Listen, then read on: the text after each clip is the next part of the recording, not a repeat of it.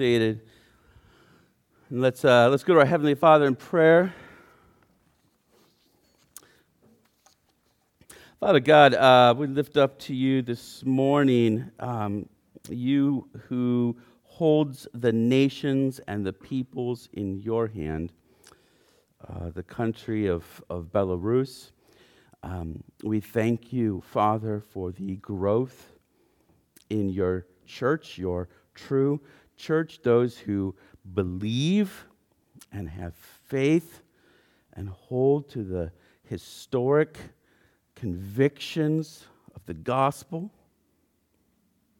And we pray for that small minority to have boldness despite the political intolerance toward the free exercise of religion. We pray, Father, for uh, religious freedom in Belarus. But we pray, Father, that the lack of religious freedom there would be no hindrance to your good news going forth. And we pray that it would not be a hindrance to the faithfulness of your saints there as time and time again your power by your Spirit has proven that the gates of hell can not stand against your kingdom. We pray for those churches meeting in homes in Belarus, maybe even right this moment, Sunday evening there because they are not allowed to gather publicly or in any sort of sizable numbers around the confession of the gospel of Jesus Christ. And we pray that they would have confidence and courage in their Savior. We pray, Father, for some flexibility and freedom from the government there to allow missionaries in, but uh, lacking that, Father, we pray that your saints there, their, your church there, would be strengthened, that they would step up the work of evangelism and missions and discipleship and, and training the next generation of Christians, the next generation of pastors, that um, though they might not have the, the resources and the uh, that outside missionaries might be able to bring to them and the years of experience they might be able to bring to them, that nonetheless you would bless them and strengthen them for that task, that they might prepare the next generation of leaders well.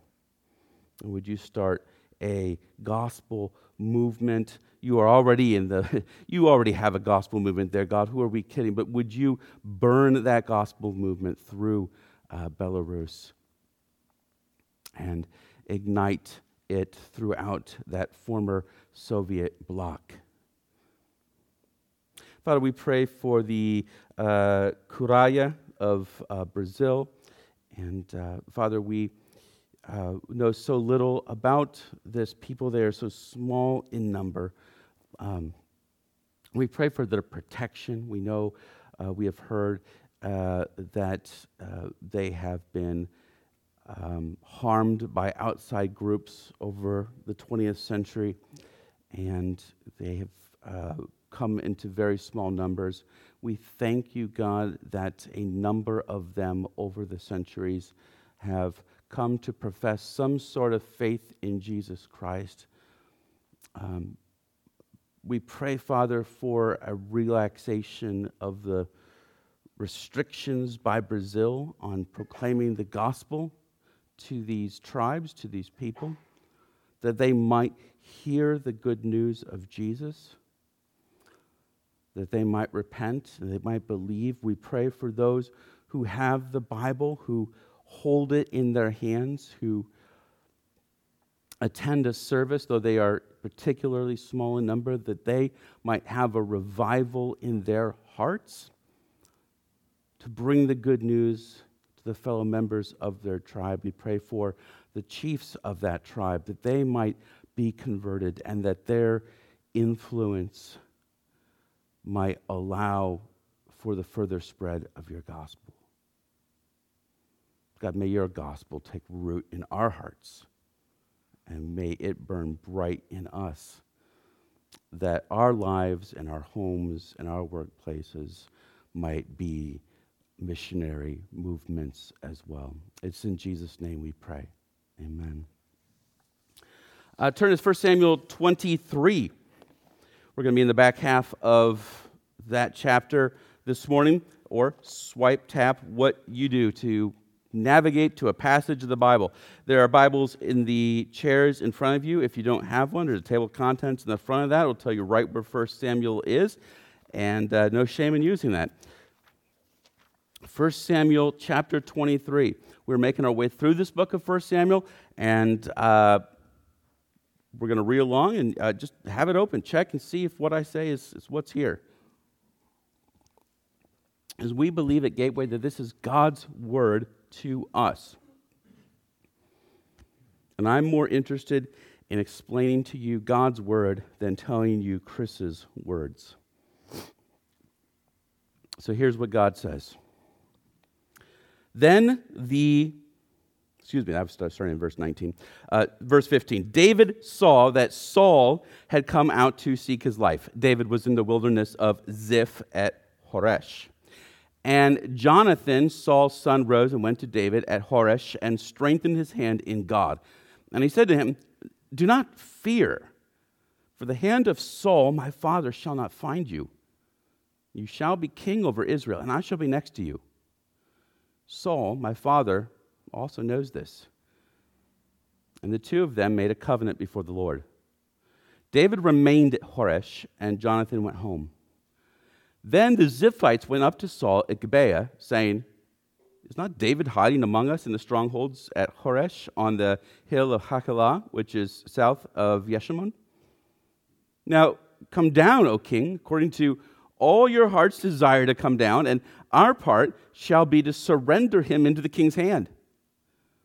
And Saul said, May you be blessed by the Lord, for you have had compassion on me. Go make yet more sure know and see the place where his foot is, and who has seen him there? For it is told to me that he is very cunning. See, therefore, and take note of all the lurking places where he hides, and come back to me with sure information. Then I will go with you.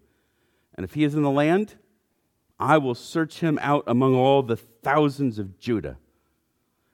And they arose and went to Ziph ahead of Saul.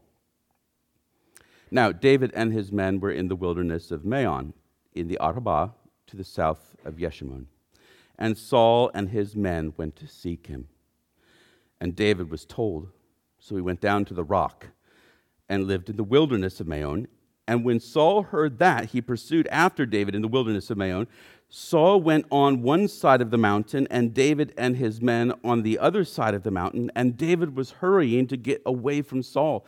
As Saul and his men were closing in on David and his men to capture them, a messenger came to Saul saying, Hurry and come, for the Philistines have made a raid against the land. So Saul returned from pursuing after David and went against the Philistines. Therefore, that place was called the Rock of Escape. And David went up from there and lived in the strongholds of En Gedi. What does strength look like? Is it enduring enormous pain without crying? Is it in surviving a round of hot ones without reaching for the milk? Is it uh, big muscles and the ability to go toe to toe in the octagon. Uh, maybe it's mental toughness, an ability to, to steel your will and grit your teeth to accomplish any task or goal that's in front of you. Maybe it's never backing down, never giving up, no matter how hard or what the odds are or what cost, the will to win. How do you define strength. In 1 Samuel 23 15 through 29, we encounter the story of a man who needed strength, who got it, And it looked, I think, surprisingly different from what the world tells us strength should be.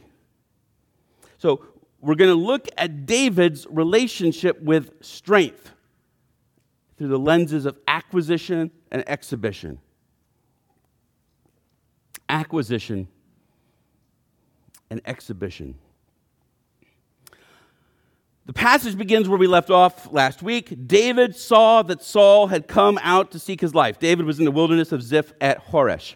So at the beginning of chapter 23, where we left off last week, David believed Saul was going to try to harm him because of a rumor he had heard. And he asked God whether that rumor was true.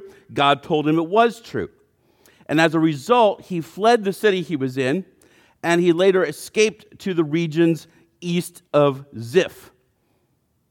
Then King Saul did go looking for him, and David now has learned God told him the truth. God had been right, the rumor had been right, Saul did come out to seek his life. So he's at Horesh, which is a place that's lost to history. We don't know where that is, but it's somewhere in that wilderness, somewhere in that desert. And remember, this whole region is, is it's a high and rocky desert that cut, is cut up by dry riverbeds called wadis. And, and many of the rocky heights provided natural defenses against threats like an army. And so it was probably a very uncomfortable way of life. There were probably many miserable days for David and his men.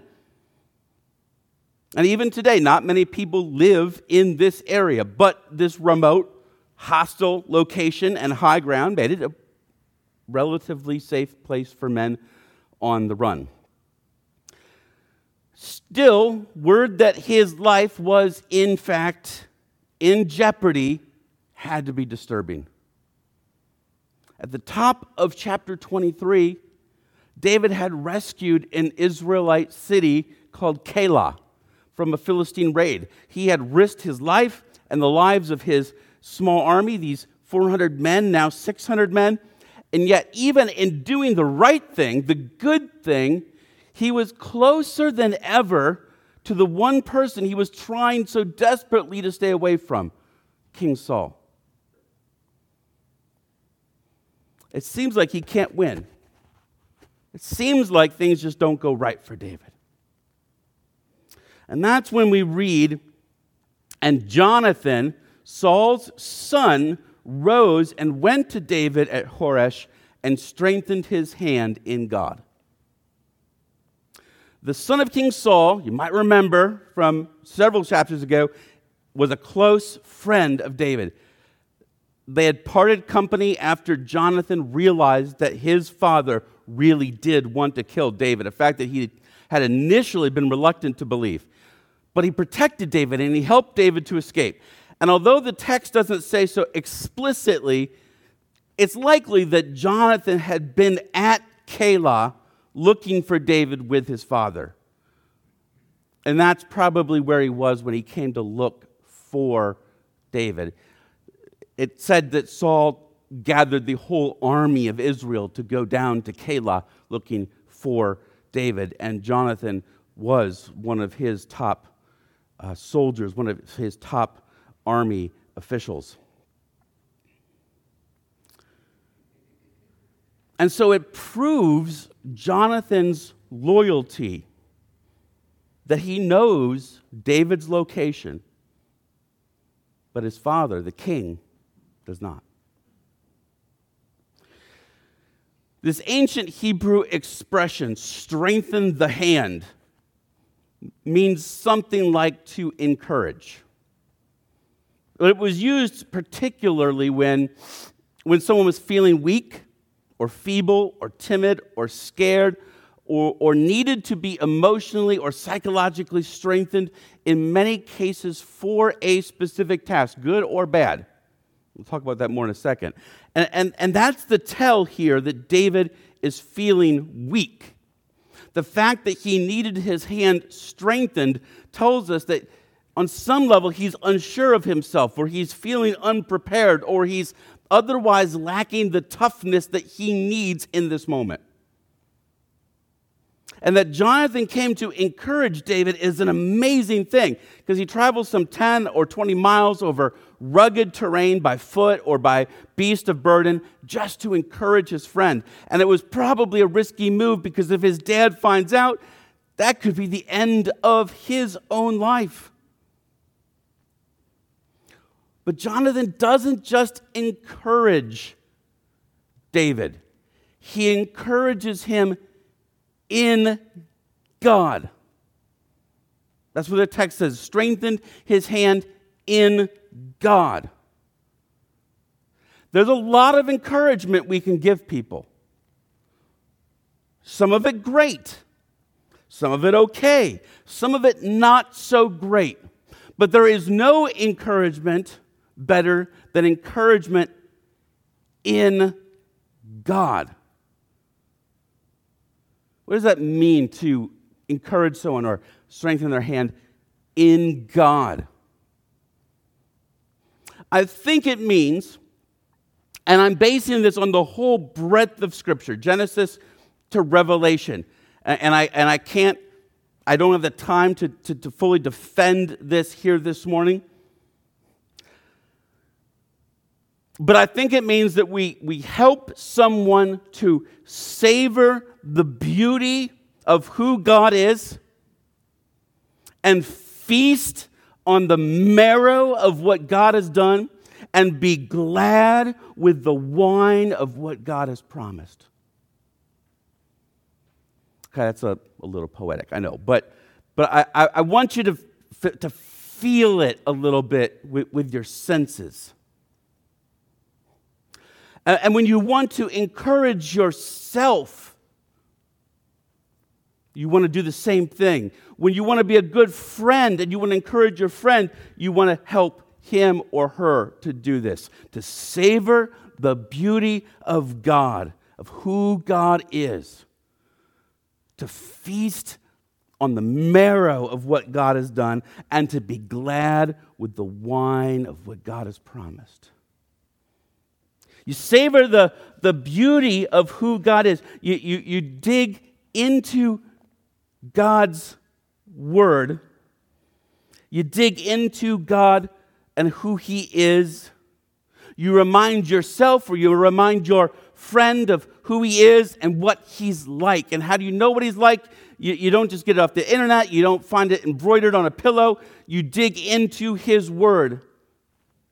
And, and, and you point your heart to a myriad of places, but places like Exodus 34 the Lord, the Lord, a God merciful and gracious, slow to anger, and abounding in steadfast love and faithfulness, keeping steadfast love for thousands, forgiving iniquity and transgression and sin, but who will by no means clear the guilty, visiting the iniquity of the fathers and the children and the children's children to the third and fourth generation. We point our hearts to places like Matthew 11, where Jesus speaks of himself and calls to us Come to me, all who labor and are heavy laden, and I will give you rest. Take my yoke upon you and learn from me, for I am gentle and lowly in heart, and you will find rest for your souls. For my yoke is easy and my burden is light. We remember passages like Isaiah's vision of the, the heavenly throne in Isaiah chapter 6. In the year that King Uzziah died, I saw the Lord sitting upon a throne, high and lifted up, and the train of his robe filled the temple. Above him stood the seraphim. Each had six wings. With two, he covered his face. With two, he covered his feet. And with two, he flew. And one called to another and said, Holy, holy, Holy is the Lord of hosts.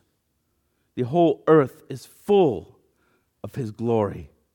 And the foundations of the threshold shook at the voice of him who called, and the house was filled with smoke. And I said, Woe is me, for I am lost, for I am a man of unclean lips, and I dwell in the midst of a people of unclean lips, for my eyes have seen the King, the Lord of hosts. Or we point ourselves to John's vision of the exalted Jesus in Revelation chapter 1, where John writes, Then I turned to see the voice that was speaking to me. And on turning, I saw seven golden lampstands. And the midst of the lampstands, one like a son of man, clothed with a long robe and with a golden sash around his chest. The hairs of his head were white like wool, like snow. His eyes were like a flame of fire. His feet were like burnished bronze refined in a furnace, and his voice was like the roar of many waters. In his right hand he held seven stars. From his mouth came a sharp, two edged sword, and his face was like the sun shining in full strength. When I saw him, I fell at his feet as though dead. But he laid his right hand on me, saying, Fear not. I am the first and the last and the living one. I died, and behold, I am alive forevermore, and I have the keys of death and Hades. He, God, is absolutely beautiful. He is absolutely magnificent. We feast on what he's done by remembering his great acts of old. The ancient Israelites did that routinely. And they especially remembered God's work in creation and God's work in delivering his people, the Israelites, from the oppression of Egypt. And both of those themes are, are combined famously in Psalm 136. Give thanks to the Lord of Lords, to him who alone does great wonders, to him who by understanding made the heavens, to him who spread out the earth above the waters, to him who made the great lights the sun to rule over the day, the moon and stars to rule over the night. To him who struck down the firstborn of Egypt and brought Israel out from among them with a strong hand and an outstretched arm. To him who divided the Red Sea in two and made Israel pass through the midst of it, but overthrew Pharaoh and his host in the Red Sea. To him who led his people through the wilderness. For his steadfast love endures forever. And so it goes on. And we Christians, we have continued to recount the great works of God. And we remember, like we're going to remember this morning, as Paul wrote in 1 Corinthians 11 For I received from the Lord what I also delivered to you, that the Lord Jesus, on the night when he was betrayed, took bread. And when he had given thanks, he broke it and said, This is my body, which is for you. Do it in remembrance of me. In the same way, also, he took the cup after supper, saying, This cup is the new covenant in my blood. Do this as often as you drink it in remembrance of me. For as often as you eat this bread and drink the cup, you proclaim the Lord's death until he comes. And so we remember that, that Jesus died for our sins and is coming again to judge the living and the dead. And that's the third thing we make ourselves glad on the promises of God because God is true and because His word is good, we can trust His promises. He has routinely kept His word. The promises He made to the ancient Israelites, He kept to us. The promises He made to us, He will keep. And chief among those for us is that the King himself, Jesus, will return. And he will set this world in order to judge the living and the dead, the greatest and the least, the strong and the weak. And he will make all things new. These are promises of drunken joy.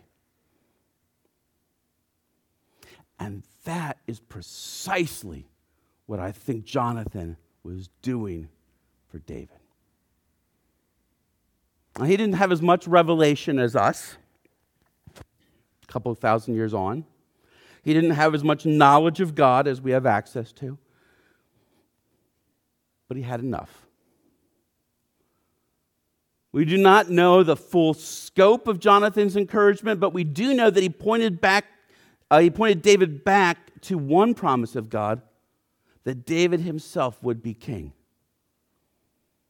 And that meant that his father, Saul, would not find David, at least not in any meaningful way to harm him. David's life must go on if God's promises were going to prove to be true. And God's promises always prove to be true. Jonathan also encourages him I shall be next to you. Maybe a better way to phrase that is I will be second in command to you. And so, Jonathan, the king's son, the heir apparent to the throne, is giving up any claim to the throne and humbly placing himself in David's loyal service. It's a sign of unwavering faithfulness and support, but it also says to David, I believe God's promises. They're trustworthy, they're good. I believe God's promises so much that I even believe them when I know that it means that, as far as the world is concerned, it causes me harm. Because if, if God's promises are false, I'm king, right? That, that's Jonathan's situation. If God's promises are false, then Jonathan is going to become king. But if God's promises are true, the most he can hope for is to be David's second command.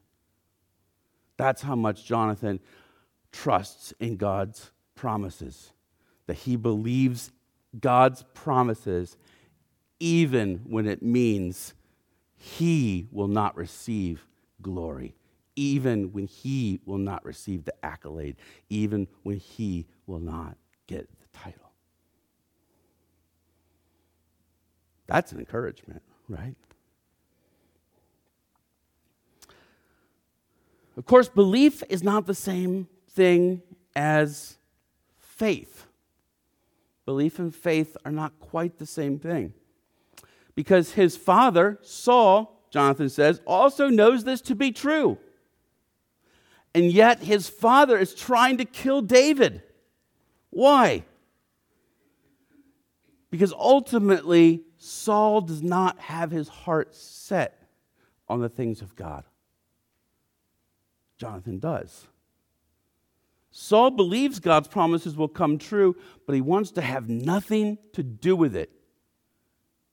And if there's any possible way that he can disrupt that from coming true, he's going to do it. He's double minded. There's a part of him that knows that this is what's going to happen, but there's a part of him that's going to fight against it anyway. And that's the difference between belief and faith. Do you trust the one that you say you believe in? You say you believe Jesus. Do you trust him?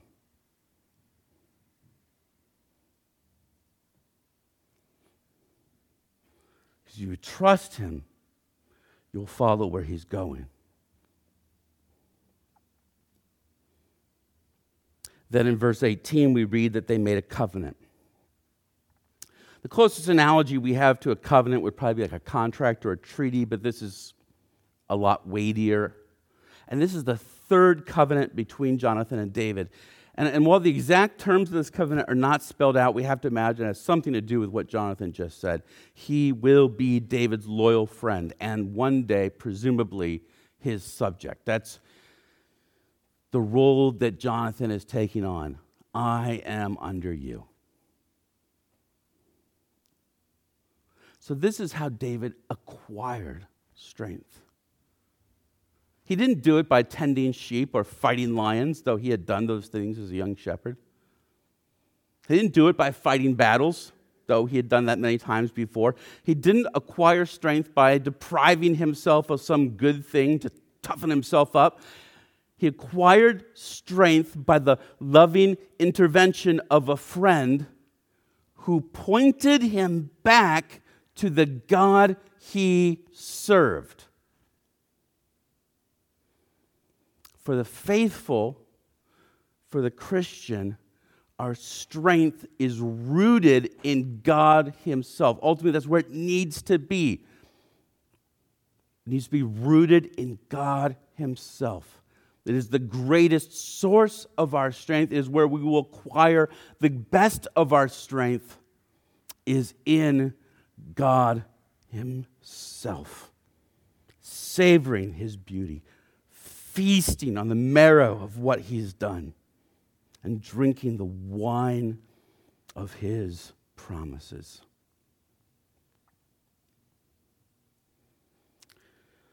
Well, this leads into the episode that David is going to need some strength for. And David certainly needed strength. He probably generally knew why he needed strength. He's been on the run for a while now but he couldn't have known specifically how that would have worked itself out. How it worked out was almost treasonous.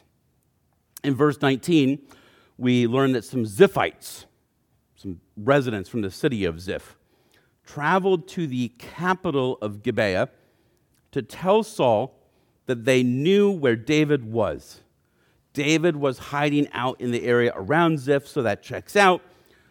But this was the area of David's tribe, his people. And he was in that region, no doubt, because he expected some degree of loyalty and safety in those parts. But here, some of his own people are ratting him out to Saul. In fact, they don't just know that he's in the area, they know his exact location the hill of Hakilah, which is south of Yeshimon, which, again, are more places that have been lost to history in that desert. But they have been scouting David for a bit.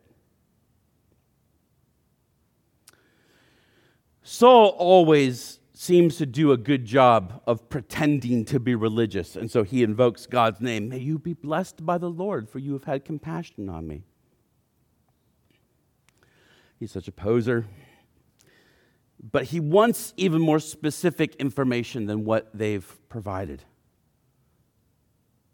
And maybe that's because the last time that David or that Saul found out where David was when he was at Keilah, he got away. Maybe he was a bit embarrassed by that. He certainly spent and wasted a lot of resources trying to track David down and come away empty handed. He probably doesn't want to go through that again. So he wants to know anyone who might have seen David, any place that he might visit on the regular. Basically, he wants to be prepared so that if David tries to escape, he knows exactly how to pursue him. And the men of Ziph are happy to oblige. And so in verse 24, we learn that David is now in the wilderness of Maon, in the Arabah to the south of Yeshimon. And, th- and that's the same basic area as before. Again, wilderness is more like a desert, and, and both Ziph and Maon are, are, towns on the edge of that desert. Um, and, and it probably just refers to the desert region just outside each of those towns. Uh, Maon or Moan, Maon was about four and a half miles due south of Ziph. And so the desert of Ziph, you know, here, the desert of Maon is here. But just like Saul had informants, David must have had some too, because we read David was told. So he went down to the rock and lived in the wilderness of Maon. And Saul hears about that too. And, and, this brings about, it's very brief, but if you, if you dig into it, this is really one of the most tense scenes, certainly in 1 Samuel, uh, and maybe one of the most tense scenes in the entire Bible. Uh, the description of events led one Judaic scholar to conclude that these things took place almost certainly at the knife like Mount Holed, uh, which is a, a, a ridge on the border territory that's, that's held between Israel and, and the disputed West Bank. And, and if you pull up a picture of it, uh, you can immediately imagine how David's men could clearly get caught on one side of this rocky formation and how Saul, in hot pursuit, might split off a battalion of men around the other side to try to cut him off and leave him surrounded. And so it's a game of cat and mouse. And by all accounts, David's time is up. The way this story is often described, though, when it is described, it is one of David fearfully fleeing from Saul. But that doesn't seem quite right. David isn't fearfully fleeing from Saul. We know that because we just read that Jonathan strengthened David's hand. He didn't try to strengthen David's hand, it says he did strengthen David's hand. The result of that phrase is always strength of courage in the Bible. There's another take on this encounter. I, I, I, read from one scholar, a very different take on this encounter. And this take, David, who is Saul's lauded and heralded soldier and strategist, is holding the high ground in the desert on terrain that he chose and was familiar to him and was in a position to win a victory over Saul, but chose not to take it. That's an interesting take, but I don't I don't buy that either because the story just it drips with drama and that drama would all be lost if we were to assume that this is a victory for David. Now I think David's apart from God, David David's life is on the line here. I think the truth is somewhere else, somewhere in between. I think David believes because of Jonathan's intervention he remembers and he believes and he has dug into God's promise that he'll be king.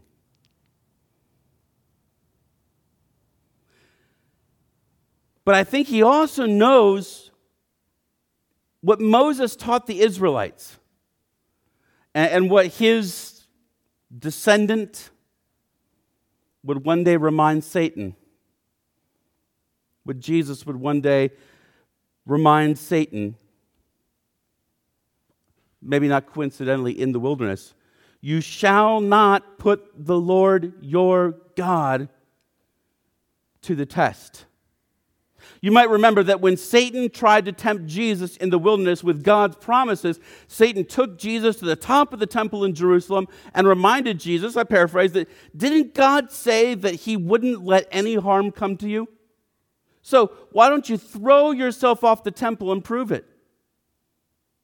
You shall not put the Lord your God to the test. David might have reasoned in the same way. Didn't God say you were going to be king? Just go meet Saul face to face and dare him to harm you. What can Saul do to you? You shall not put the Lord your God to the test. We also saw in David's rescue of the, the city of Keilah and his defeat of Goliath that he loved his people. He loved his, the Israelites, God's people. And I don't think he was particularly interested in a civil war with Saul. Even if God saved his life, would God save the lives of his men? Would God save the lives of Saul's men? David has been persecuted by Saul. And on multiple occasions, Saul has tried to take David's life. On three occasions now, Saul has tried to hunt him down. Saul has even put David's own family in jeopardy so much that David felt the need to send his parents to a different country. Saul has forced David to live in caves and forests and now a desert. This is the David who had fought valiantly for his country, who had humbly served King Saul, who had married Saul's daughter and was his son's close friend. David was a man who must have felt deeply betrayed. And it's true that he had an army and he was on familiar terrain and he had a defensible position in the desert. But while it goes too far to say that David was in a position of strength,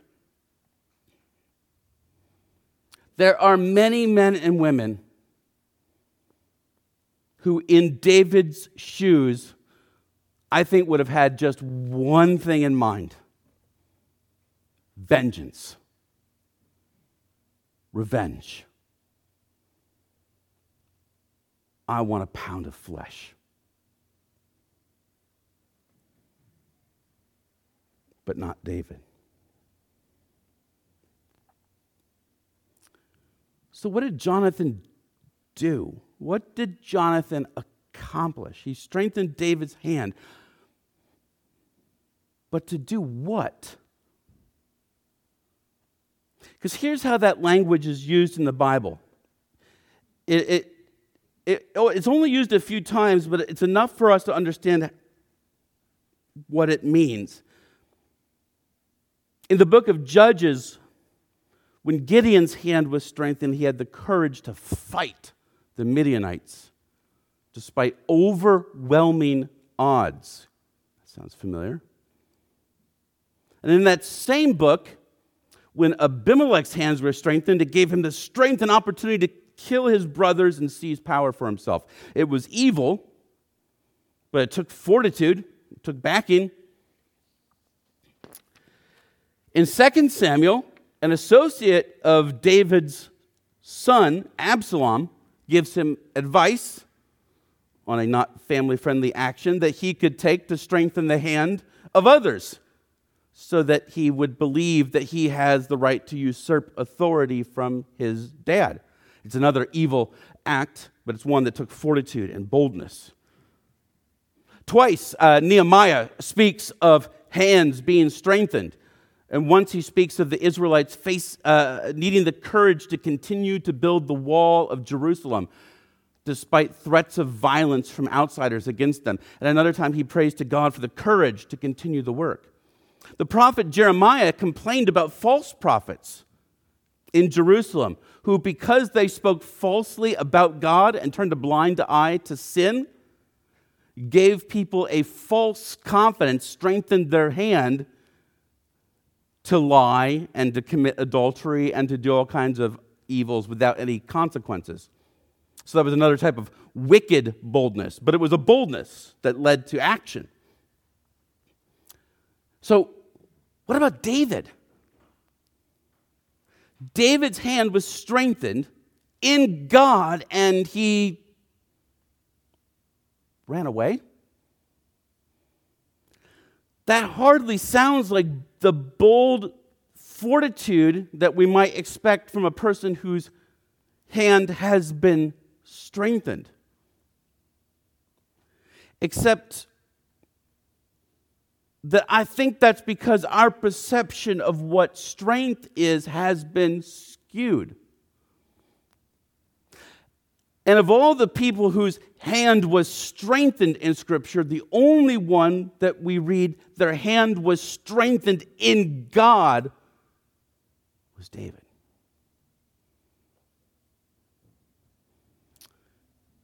I think our perception of what strength is has been skewed toward the end of his life, the prophet Moses taught the Israelites a song, and he warned them that days were coming when they would turn their backs on God, and their unfaithfulness would be their downfall. And the book of First Samuel is really about the culmination of one of the darkest such periods of Israel. And it looks like they're, uh, as a nation, heading headlong into Moses' prophecy. And Saul has become one of the darkest figures of that time. And in this song that Moses teaches them, in this poem, he's, he speaks in the first person for God Vengeance is mine. You've probably heard that. It's a, it's a famous verse. But there's more. Vengeance is mine and recompense for the time when their foot shall slip, for the day of their calamity is at hand and their doom comes swiftly. From a human standpoint, from a worldly standpoint, David had every right to seek vengeance.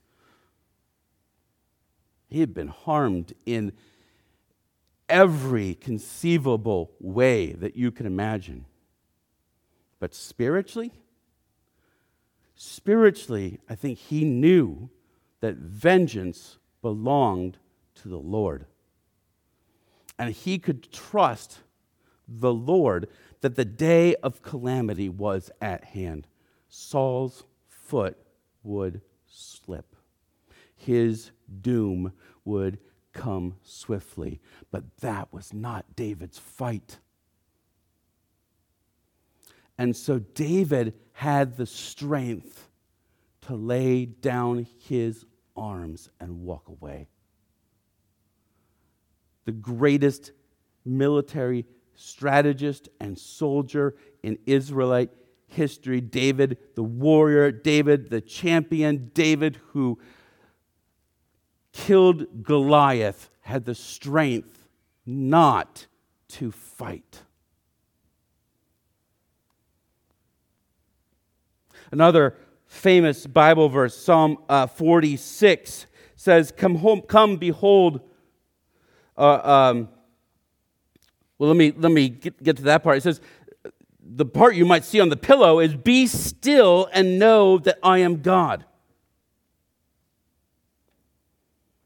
And it's a beautiful sentiment.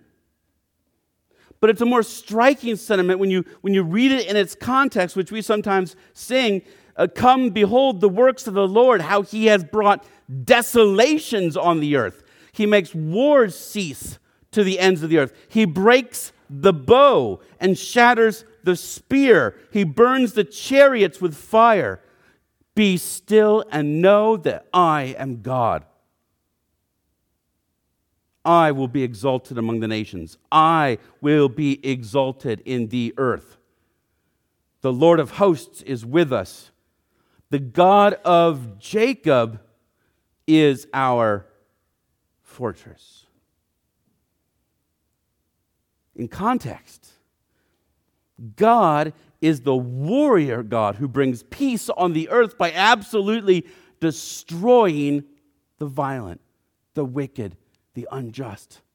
We can be still because we trust that He is fighting for us. We can be still because we can trust that He is our protection. David can leave the strongholds of the desert because he knows that God is his fortress. For the faithful, God is both their offense and their defense. And so they can be still. It is a special type of strength, a strength that is uniquely in God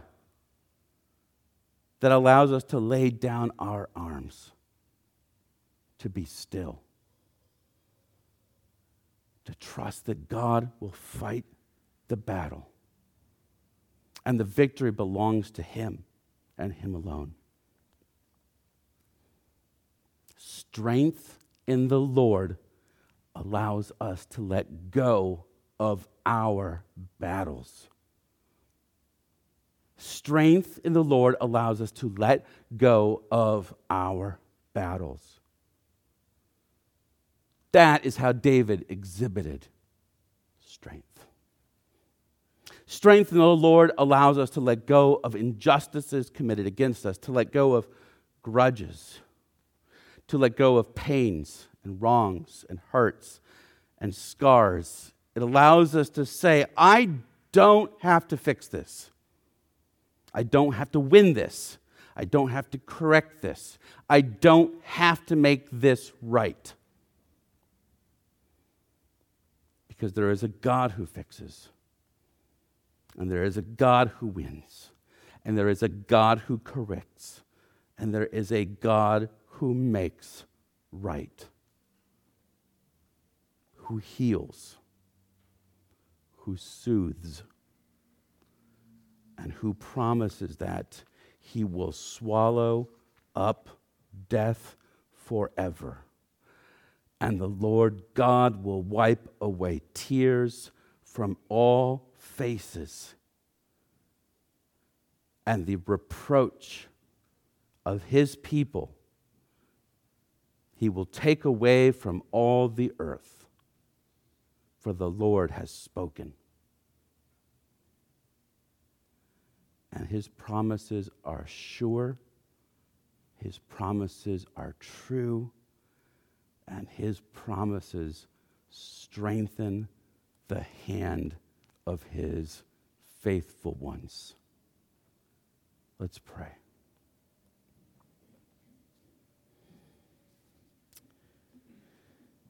Father, would we be a people who is strengthened not as the world sees strength, but be strengthened in you. To know that you are our victor and our champion and our fighter and our warrior. You are our offense and our defense. You are our fortress. You are our safe and good hiding place. And you are our sword and shield. Give us the strength as we know you have promised, to lay down our fights in this world and trust your promises because your promises are so good and we know that they are true. And we pray for those who've yet to come to trust in those promises, that their beauty would be attractive, would be interesting, would stoke their curiosity, that they would want to get in on your good promises as well. It's in the name of Christ, the one you promised and proved faithful to send us, and who we know is returning, our great and blessed hope, that we pray. Amen. Let's stand and sing about his promises.